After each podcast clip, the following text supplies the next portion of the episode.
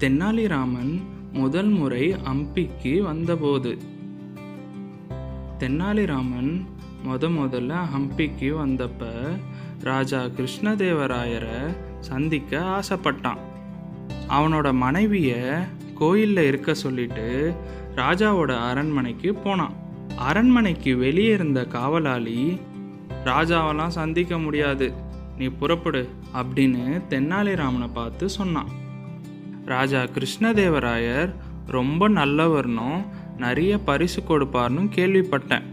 அதனால தான் நான் அவரை சந்திக்க ஆசைப்படுறேன். அதுவும் நான் ரொம்ப தூரத்துலேருந்து வரேன்.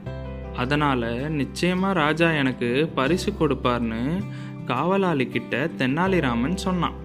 காவலாளி பரிசுன்னு கேட்டதும் நீ ராஜா கிட்ட பரிசு வாங்கினா எனக்கு என்ன கிடைக்கும்னு கேட்டான்.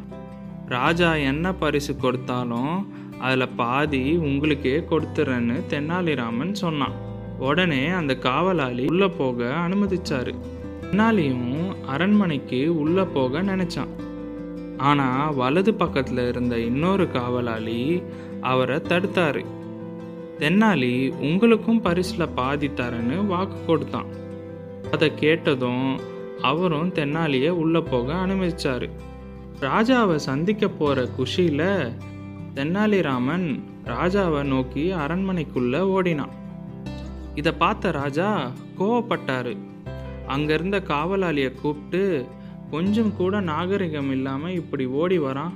இவனுக்கு ஐம்பது சவுக்கடி கொடுங்க அப்படின்னு உத்தரவு போட்டாரு.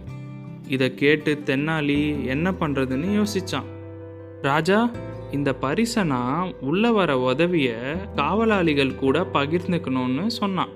இதை கேட்ட ராஜா அந்த காவலாளிகளுக்கு தலா ஐம்பது ஊக்கடி கொடுங்க அப்படின்னு உத்தரவு போட்டாரு. தென்னாலிராமன் குறுகிய நேரத்தில் யோசிக்கிறதையும் அவனோட சிறந்த அறிவியும் பார்த்து ராஜா ஆச்சரியப்பட்டார். ராஜாவோட விலை உயர்ந்த துணிகளை பரிசாக கொடுத்தாரு. அது மட்டும் இல்லாமல் தென்னாலிய அவரோட மந்திரியா நியமிச்சாரு. ஆனா பாவம் அந்த காவலாளிகள். பேராசப்பட்டனால ஐம்பது சவுக்கடிகள் தான் கிடைச்சது. இந்த கதையிலிருந்து நம்ம பேராசப்பட்டா பெரிய நஷ்டம்னு கற்றுக்கிட்டோம் இதே மாதிரி நாளைக்கு இன்னொரு கதையோட சந்திப்போம்.